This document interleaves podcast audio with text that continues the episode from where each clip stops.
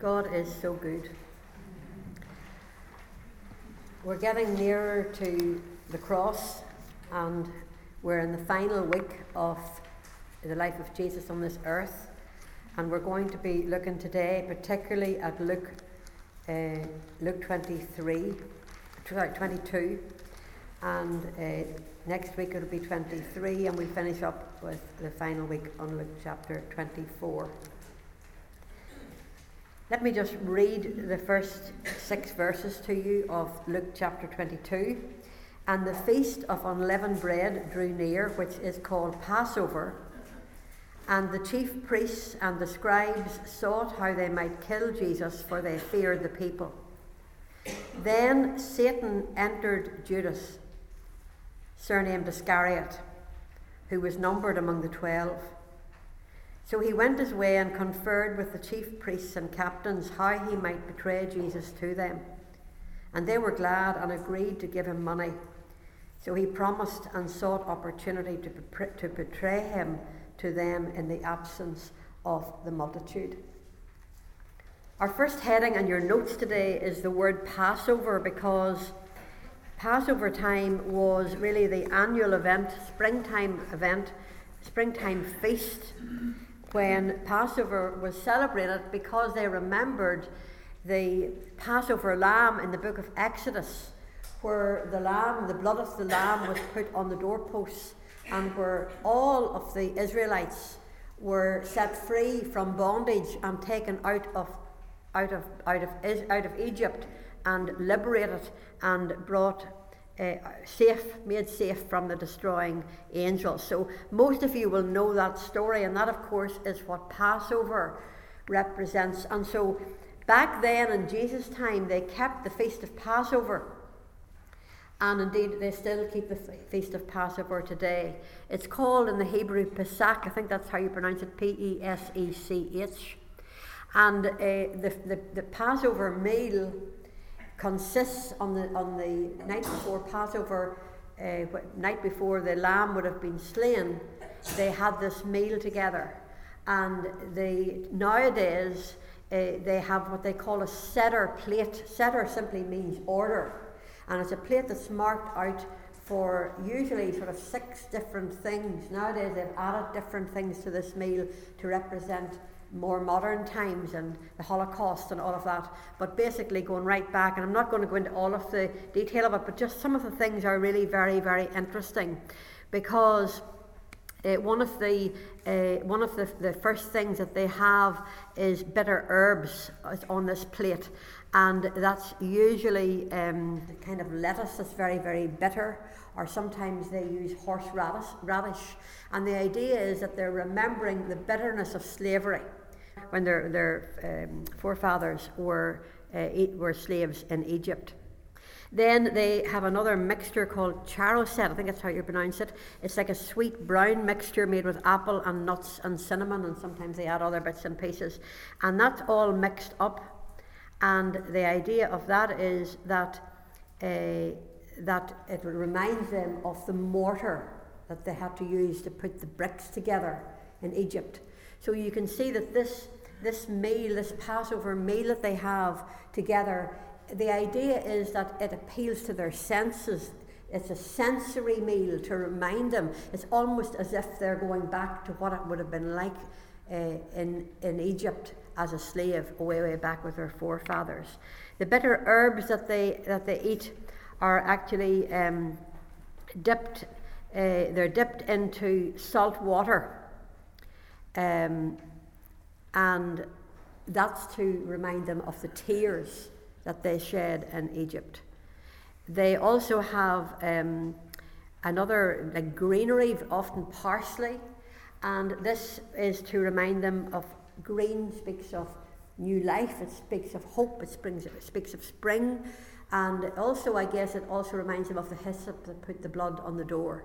So that's also as part of this Passover feast that they would have. They, um, they also have a shank bone of a lamb. They don't celebrate, uh, don't, they don't obviously um, uh, kill a lamb that's, that, that procedure has stopped now, although the Samaritans, when we were there last year, this up in the Samaritan country, this, the actual Samaritan people showed us where they actually kill, kill the lambs. They actually do it literally to this day uh, up in uh, Samaria. But they usually have a shank bone to remind them of the cost of their redemption. And they call this shank bone, I'm not sure if I'm pronouncing it right, but zeroa or zero, Z apostrophe R O A, and that means outstretched arm. And it reminds them that God delivered them out of Egypt with an outstretched arm.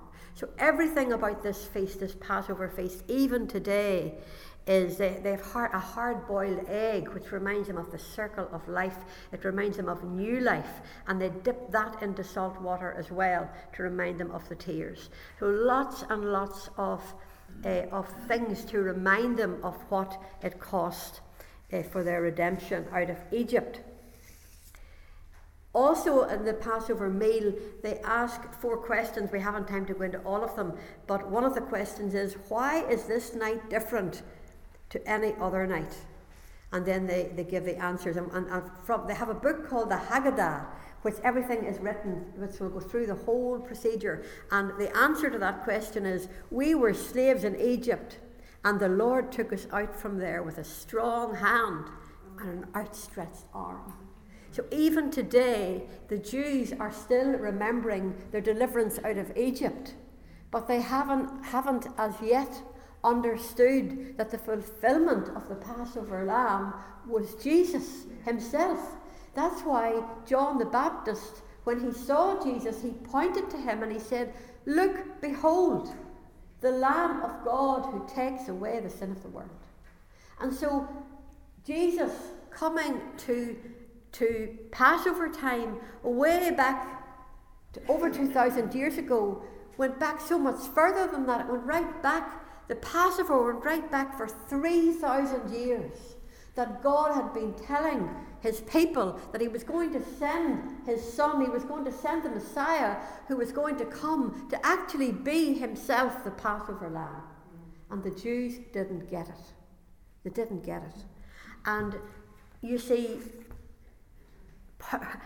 God's word is so true, and prophecy is so true, and it's fulfilled to the last detail. Psalm 41, verse 9, we haven't time to look it up, but it talks about how Jesus, eh, the prophet said in the Psalms, wrote and said how it said, My own familiar friend has betrayed me. A prophecy, yes, it referred to something in David's life, but also a prophecy about Judas Iscariot, who was going to betray Jesus down to the last detail, the, the, the, the prophecies were going to be fulfilled. Judas, it says, did you notice when I read this? It says that, that Satan entered into the heart of Judas. You see, Satan didn't know the plan of God. He didn't understand. Satan doesn't know everything. And he didn't understand what God's heart was. He didn't understand the great plan of redemption that God had worked out from before the foundations of the world. He did not get it. And when he whispered into Judas's ear and entered into his heart to make Judas go, and Judas responded to him and went to betray Jesus, he did not know that he was actually fulfilling the plan of God. That, that, that Jesus would be betrayed and that he would go to the cross. And so we see that this night, this night of Passover, we see that it was a great night. Satan doesn't understand everything. 1 Corinthians 2 tells us that, let's just gives, a, gives us a little insight to the fact that Satan does not understand everything, and he certainly did not understand what God was doing. 1 Corinthians 2, hang on a minute till I get this. It says in verse 7 We speak the wisdom of God in a mystery the hidden wis- wisdom which God ordained before the ages for our glory, which none of the rulers of this age knew. That's referring to Satan and the demonic hordes of Satan. None of them knew, for had they known, they would not have crucified the Lord of glory. He didn't know. Satan did not know what God was going to do through the cross. He did not know, but God's plan was going to be outworked. And here's what I felt God said to me this week as I considered this how God was working all of these things together for our salvation. You need to know that the same God can work out the things in your life and work them around for His plan. Even the things that you have done that maybe you're ashamed of, even maybe things that you think are unforgivable, or things that you feel are irreversible, things that you feel can never be made right. Listen, we have a God who can work all things together for good to those who love Him and are called according to His purpose. And so God can take even the worst of things and, and mold them and shape them and bring them around to work out his purposes. And this is exactly what he was doing here. And then it tells us in verse 7 Then came the day of unleavened bread when the Passover must be killed. And he sent Peter and John, saying, Go and prepare the Passover for us that we may eat it. So they said to him, etc. We're not going to read through that because I think we, we've talked a little bit about that before last week. Let's go down to verse 14. When the hour had come, Jesus sat down and the twelve apostles with him. Then he said to them, With fervent desire, I have desired to eat this Passover with you before I suffer. For I say to you, I will no longer eat of it until it is fulfilled in the kingdom of God. Then he took the cup and gave thanks and said, Take this and divide it among yourselves. For I say to you, I will not drink of the fruit of the vine until the kingdom of God comes.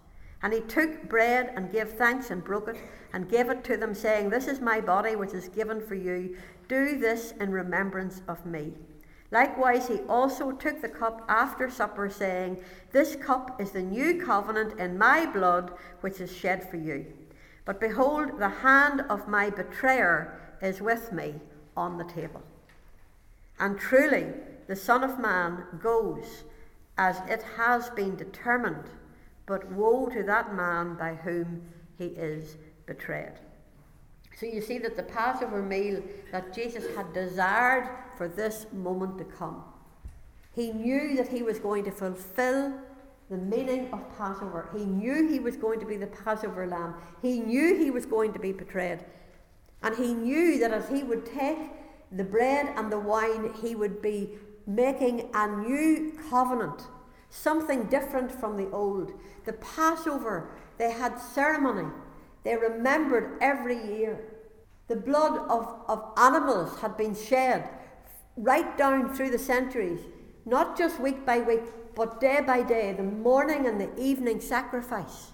As people went to work in Jerusalem and went down, they saw the smoke rising of the morning sacrifice, and their hearts lifted because they thought, That's for my sins. And the evening when they came back, they saw the smoke rising again, another sacrifice. It was a continual sacrifice of animals for sin that must be paid for.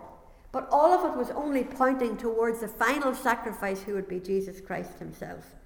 And so he was coming, and he was coming to, to fulfill that prophecy, to fulfill that picture of the Old Testament. And he was going to be the Lamb of God who would give his life for the world. And his body was going to be given. And just as bread would have been broken in those Old Testament ceremonies, he was going to break bread and he was going to say, This is my body, which is broken for you. He would take the cup Bread and, and wine were part of all the Old Testament ceremonies. He would take the cup and he would, he would, he would pass the cup around and say, This is my blood. This is the new covenant in my blood, which is given by you. The new covenant was being replaced by the old one. Instead of the blood of bulls and goats being shed for sin, Jesus was going to give his own blood. Jesus was instituting a new feast for all of mankind. And that's why throughout this planet, people on a weekly basis are, are remembering, or, or we would call it breaking of bread, or, or we would call it communion. It's the same thing. It's remembering. Do this in remembrance of me. We, we remember that He fulfilled the sacrifice, that He gave His own body and His own blood so that we could enter into this new, wonderful institution, this better sacrifice, and better promises and a better covenant, which the book of Hebrews talks about. In the meantime, uh, you've got to get this. This is, this is just after uh, that Jesus has instituted this new order, this new covenant. This is just after he's, he's given the cup and the, and the bread. Immediately it says, they began to question among themselves which of them would be, would be the greatest. A dispute came among them, verse 24, as to which of them should be considered the greatest. Isn't it amazing that as Jesus was talking about his body and his blood, that the disciples were having a discussion about which of them would be the greatest? it shows you our humanity, doesn't it? It shows you our flesh, what our flesh is like. Jesus had just broken bread, picture of his body, and, and taken the cup. It's interesting that in Passover there were actually four, well, actually five cups at Passover. I've nearly forgot this. I'm going to just go back to it for a moment. We haven't time to go into them all, but there were there were different cups that were taken to remind them of the different of salvation, uh, from harsh labor, uh, labor, from salvation from servitude, from the, reminding them of the splitting of the sea, and reminding them of becoming a nation in Sinai. Those were all to commemorate those different things. But there was a fifth one. But they put out a fifth cup. And in the second half of the evening meal, they set this cup and they called it the cup of Elijah. But they didn't drink it because they believed that Elijah will one day arrive, one day announce the arrival of Messiah. John the Baptist did come, did announce that Messiah was coming, but the Jews missed it. They missed what they, the very feast that they'd been remembering every year, all those hundreds and thousands of years, the very thing that they were remembering in such detail, they missed. They missed the fact that Elijah, who was John the Baptist, they missed that he had come and he had announced Jesus. I know that there's another sense in Revelation where perhaps the spirit of Elijah will come again. That's another thing. But they missed the fact that John the Baptist heralded in Jesus. And here they are. Jesus has just, if you like, become so vulnerable to them in, in, in, in sharing the fact that he was about to go to the cross, that he was going to give his body and his blood to make a new covenant, a new arrangement. And they're out somewhere, squabbling among themselves, having this dispute as to who would be the greatest. I love what it says in verse 27. Jesus said, For who is greater, he who sits at table or he who serves? Is not he who sits at the table? Yet I am among you as one who serves. Do you see how Jesus was demonstrating, modelling out for them what true greatness was. But true greatness is to serve each other. And the disciples hadn't quite got that. But you know, in the early church, we begin to see that they did get it.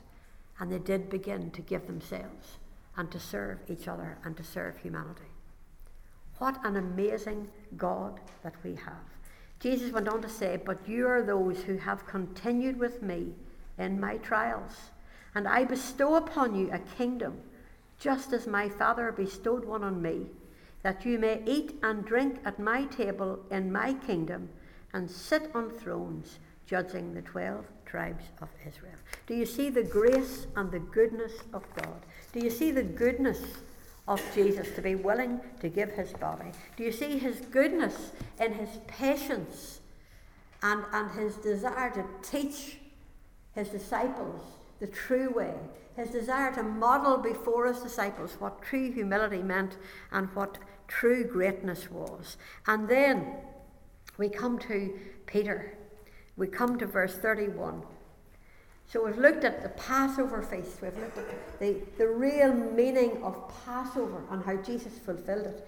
We've looked at position, what the what real real high position is to be as low as you can get. Jesus humbled himself and became obedient unto death, even the death of the cross.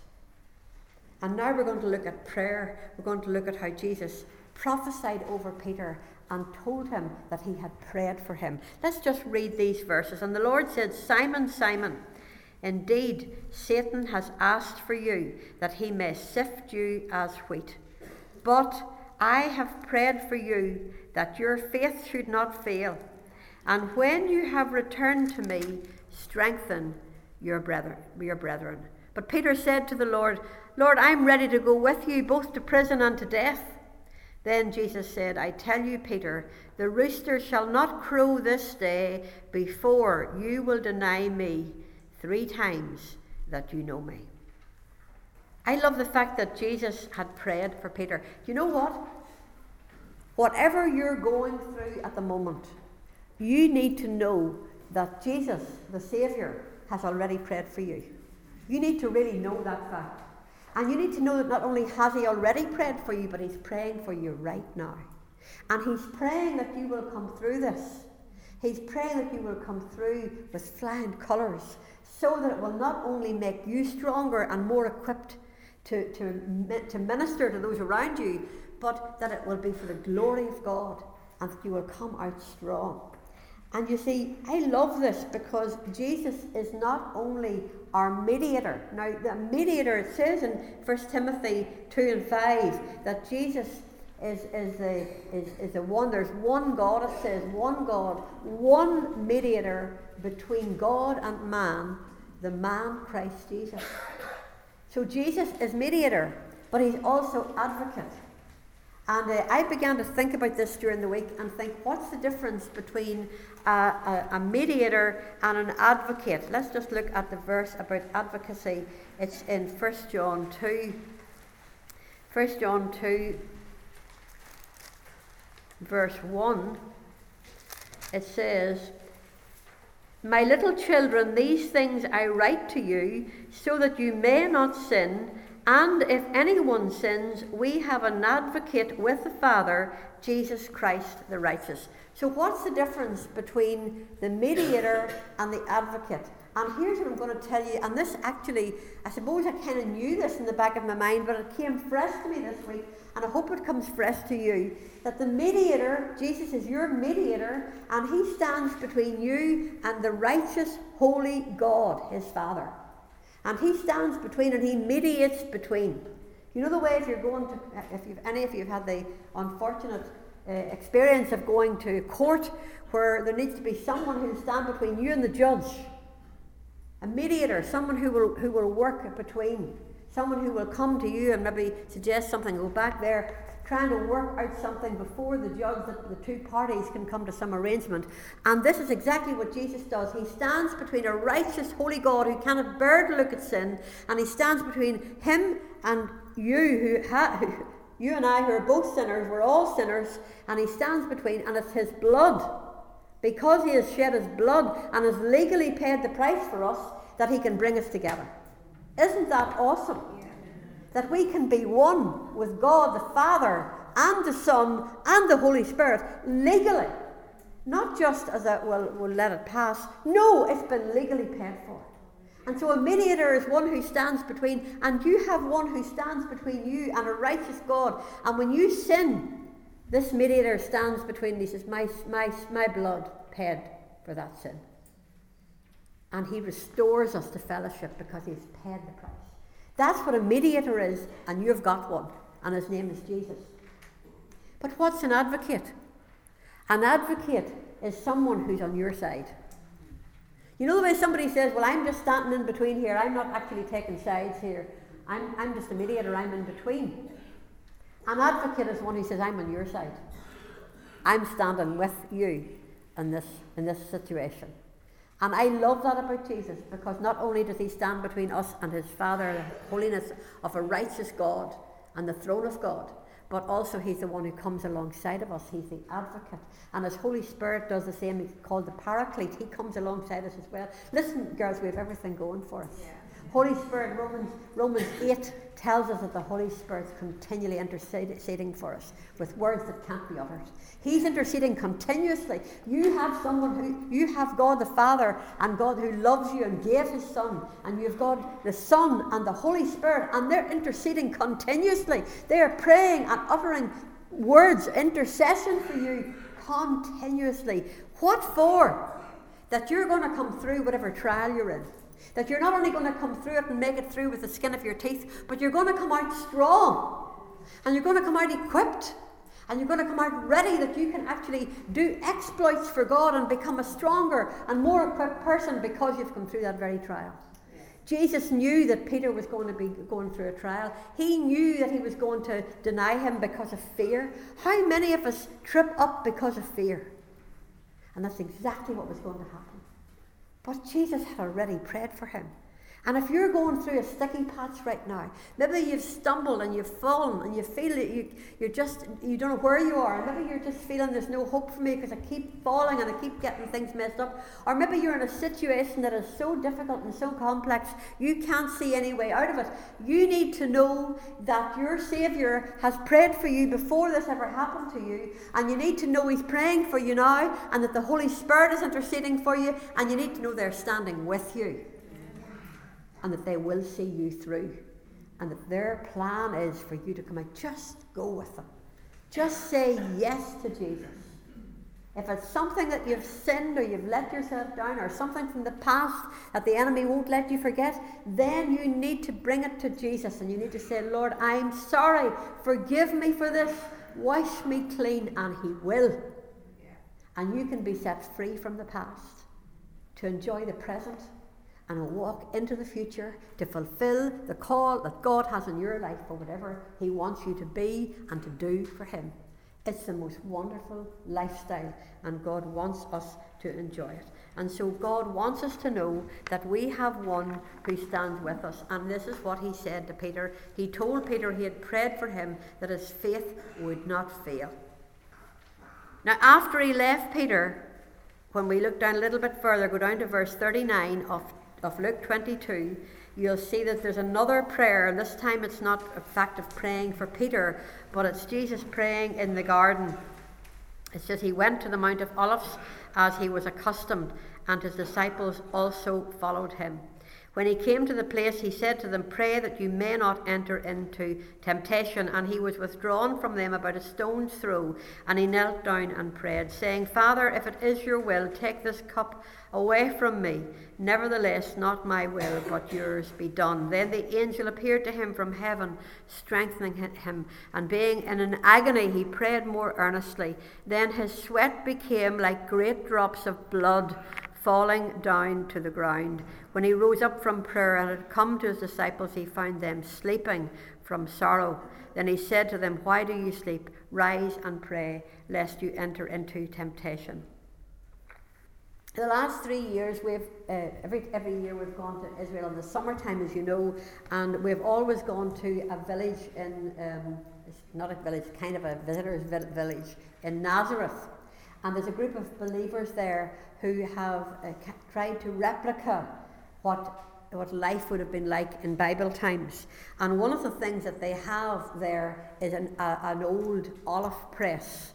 And they kind of demonstrate to you how the olives go through this crushing so that the oil will drop down. But a very interesting thing, they, they tell you that when the olives are pressed, that there are, as far as I remember, there are four different sort of qualities of oil. The very best oil that they get at the beginning is the oil that in Bible times would have been saved and sent to the temple for temple use. So, in other words, the first crushing of the olives, the oil would have been would have been for God, would have been given to God.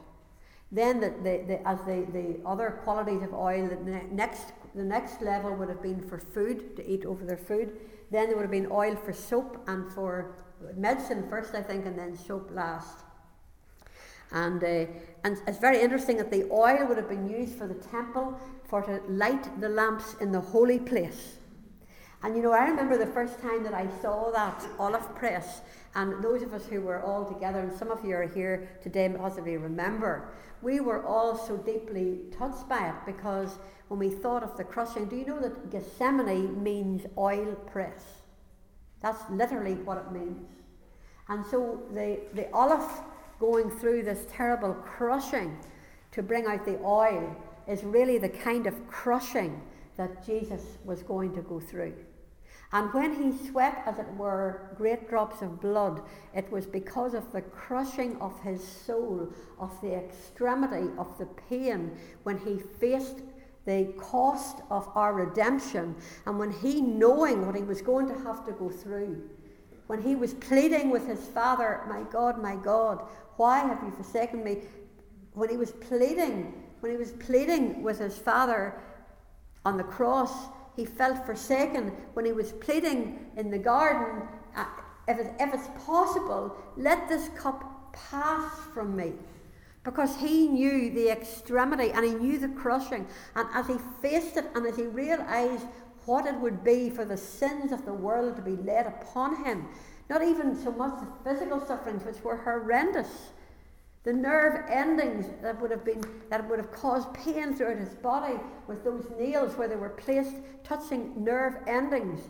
The, the fact that he was that he was all his weight was hanging and they believed that the, the, the nails would have gone actually through his wrist through the bones here to take the weight and where he couldn't breathe because of the lungs the pressure. It wasn't even so much that awful awful horrendous physical suffering, but it was the spiritual suffering of knowing that he was going to be separated from his father and that his father was going to have to turn away from him because of our sins. And in Gethsemane, when he thought of that and when he realized it and, and finally was, was, was saying, Yes, Lord, nevertheless, not my will, but yours be done something happened during that time that was of such deep extremity of pain that we will never understand that the blood actually burst the capillaries and came out of his forehead. And it says, not just a little trickle, great drops of blood. The extremity that Jesus went to for your sins and mine on the cross, we will never understand. And as he faced that in Gethsemane, he was crushed just like the olive tree, just like the olive fruit was crushed to make the oil. so he was so crushed in his spirit that the blood came out much like the olive oil. What a beautiful, beautiful picture. We were in Gethsemane, I think it was last summer, and we were, there was a big, big chapel there, great big church. And we went in, and I think it was the year before last actually.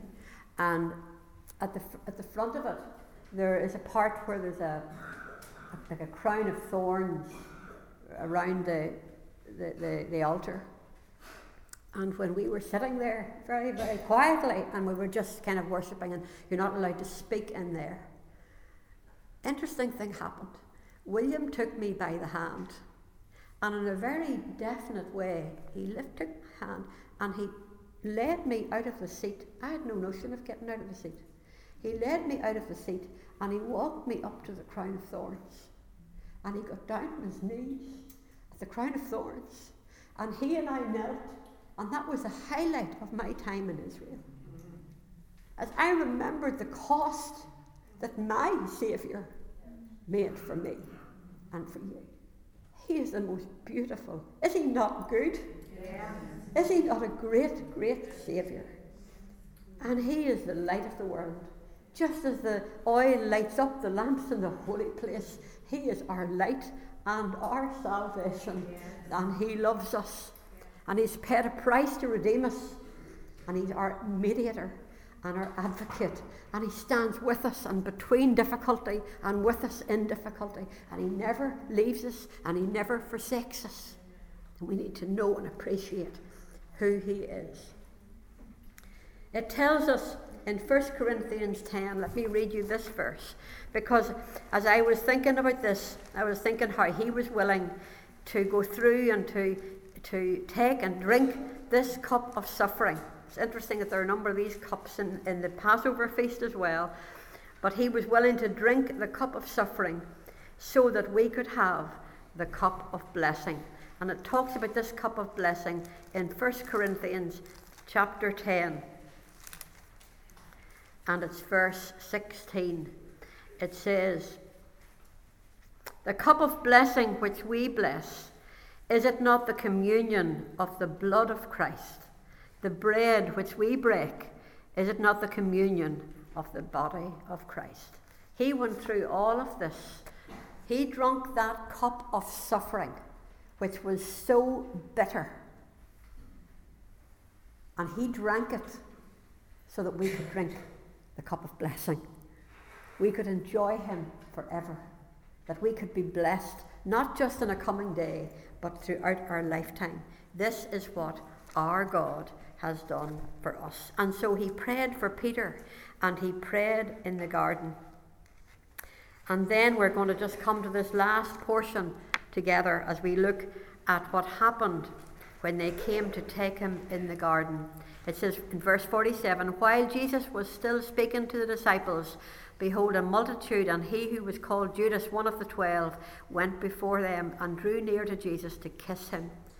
But Jesus said to him, Judas, are you betraying the Son of Man with a kiss? When those around saw what was going to happen, they said to him, Lord, shall we strike with the sword? And one of them struck the servant of the high priest and cut off his right ear. But Jesus answered and said, Permit even this. And he touched his ear and healed him. Then Jesus said to the chief priests, captain of the, uh, of the temple, and the elders who had come to him, Have you come out against uh, me as a robber with swords and clubs? When I was with you daily in the temple, you did not try to seize me. But this is your hour and the power of darkness. Verse 54 Having arrested him, they led him and brought him into the high priest's house, but Peter followed at a distance. Let's just stop there for a moment and let's l- just look at this situation. It tells us actually that in John's Gospel, it gives, gives us a little bit more information. It tells us that, that Judas received a detachment of troops and officers from the high priest, from the chief priests and Pharisees, and it tells us that they came with lanterns and torches and weapons. You can read that in John 18, verse 3. John also records that when Jesus asked them who they had come for, they replied, Jesus of Nazareth. And this is a very interesting thing in John's Gospel. It says that when Jesus stepped forward and said, I am he, or probably more accurately, I am. Remember, he was the I am. God's name is the I am, not the I was, not the I will be, but the I am, the ever present God. When he stepped forward and said, I am he, it actually says in John chapter 18 that the power of God knocked them backwards. We need to remember that even in his weakest moment of being arrested, that Jesus could have he could have blown them all away. As he walked, as he stepped towards them, they were blown off their feet by the power of God. We need to realize that, that Jesus, who made himself, who humbled himself and made himself weak before these people, he was not weak, he was all powerful. He was still the all powerful God. It says they were knocked to the ground. And Peter, of course, jumped up and he, we know it was Peter that cut off the ear, and Jesus healed that ear. And then Jesus submitted himself to them out of love for you and me. He submitted himself to them and he allowed them to lead him away. And they took him to the, the, the house of the high priest Caiaphas. Very interesting. You can go to the site where the house of Caiaphas, the, the high priest, that's a very authentic site. It's one of the most authentic places in Jerusalem. The reason that they know it's authentic is they found the weights there that only the high priest kept, the genuine weights and measures were found there in the excavations. Very, very definitely. You can go down into a pit there where we believe Jesus was kept the night before he was crucified. An amazing place. It's called St. Peter of Gallicantu because that's where Peter went to. Peter followed from a distance. How often have you and I followed from a distance? How often have we stood back whenever we should have been stepping forward? How often have we denied and let the Saviour down out of our fear, just like Peter? And Peter, of course, he goes and he stands there and he, he's, going to, he's going to spend the night there hanging around this house of, of the high priest. And in the morning, he's going to, he's going to realize in the morning that he is, he is, he's going to realize that he has already denied Jesus. And it's very interesting as we read on, we're going to see that Peter was actually just in the middle of his third denial whenever the cock crowed. Let me read it to you. But Peter followed at a distance, verse 55. Now, when they had kindled a fire in the midst of the courtyard and sat down together, Peter sat among them. And a certain servant girl, seeing him as he sat by the fire, looked intently at him and said, This man was also with them. But Peter denied him, saying, Woman, I do not know him. And after a little while, another saw him and said, You also are of them. But Peter said, Man, I am not. Then, after about an hour had passed, another confidently affirmed, saying, Surely this fellow also was with him, for he is a Galilean. But Peter said, Man, I do not know what you're saying. And immediately, while he was still speaking, the rooster crowed. And the Lord turned and looked at Peter. Then Peter remembered the word of the Lord, how he had said to him, Before the rooster crows, you will deny me three times. So Peter went out and he wept bitterly. Can you imagine what it was like for Peter as he's just as he's just completed his third denial when he heard that rooster crow? And when Jesus somewhere must have been around that courtyard somewhere, and when Jesus turned around and looked at Peter, do you know I've often wondered what that look was like. I've often wondered what made Peter go out and weep bitterly. I don't believe it for one moment it was a look of condemnation. It was a look of pure love. It was a look of such infinite understanding and infinite love that Peter broke his heart. And you know, when we realize how much God loves us, you know, sin will break our hearts.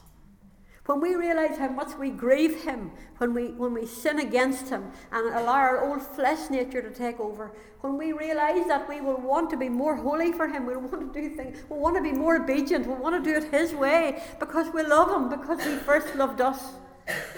And Pastor Bishop Curry at the royal wedding on Saturday got it so right that God is love. And what that man was describing was actually the setting up of the kingdom. That's what he was describing.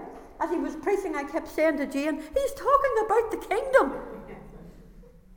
And the world saw it across this planet. God is love, redemptive love, and how he, he explained it about the greatest love is the redemption. Redemptive love of God the Father and the Son and the Holy Spirit. What love and what passion Peter must have seen in the face of Christ that day. You know, it's very interesting. We haven't time. We're going to wind up now. We haven't time to look at it, but you know, it's very interesting that it seems, if you read carefully through the Gospels, you'll see that, that Jesus, it seems, had a, a personal interview with Peter even before the rest. It seems, if you look carefully, there's a place, I must look it up and, and give you the quotation next week, where actually it seems like he had already set things straight. We know he had a public time with him uh, and all of that. But I, I believe that there was a personal thing. You know, I believe Jesus never wants to shame us. Never wants to shame us. Always wants to love upon us and always wants to turn things around for our good. This is the God that we have. Something to consider this week? Well, here, let's go for it. Our sins are forgiven. If you've accepted Jesus as your Saviour, you just open up your heart and ask Him to come in and be your Saviour, then you belong to Christ. You're saved just as they were saved out of Egypt. The blood on the door of Egypt. When we get saved, we are covered with the blood, and the, the enemy has to pass over us because of the Passover lamb, because our sins have been made whole, because we've been washed by the blood of Jesus. So our sins are forgiven. We're free by the blood of Jesus, who is our Passover lamb. Our position is of, as a child of God is absolutely secure. And Jesus is praying for us right now in whatever situation we find ourselves. He's praying that we, like Peter, will come out of trials stronger and more equipped to be and to do all that God is calling us to be and to do. I believe this morning God wants you to know that He's good. He's a good God. I was talking to a girl this week. She met me because she had some questions about her. Well, she's not actually uh, uh, saved yet, she's not a believer yet, but she's really seeking God and asking questions. And one of the big things that she was struggling with was Is God good? And you know, I was able to just share with her that God is good. The evil that goes on in this world comes from another source. It's not from Him. He is a good, good God. We thank you, Lord, that you were wounded for our transgressions and bruised for our iniquities. Lord, we just want to thank you and worship you for all that you've done. And Lord, if any of us are going through times right now where we feel we're crushed or being bruised or pressured, Lord, that we will be willing to allow you to shape us and to work it for our good.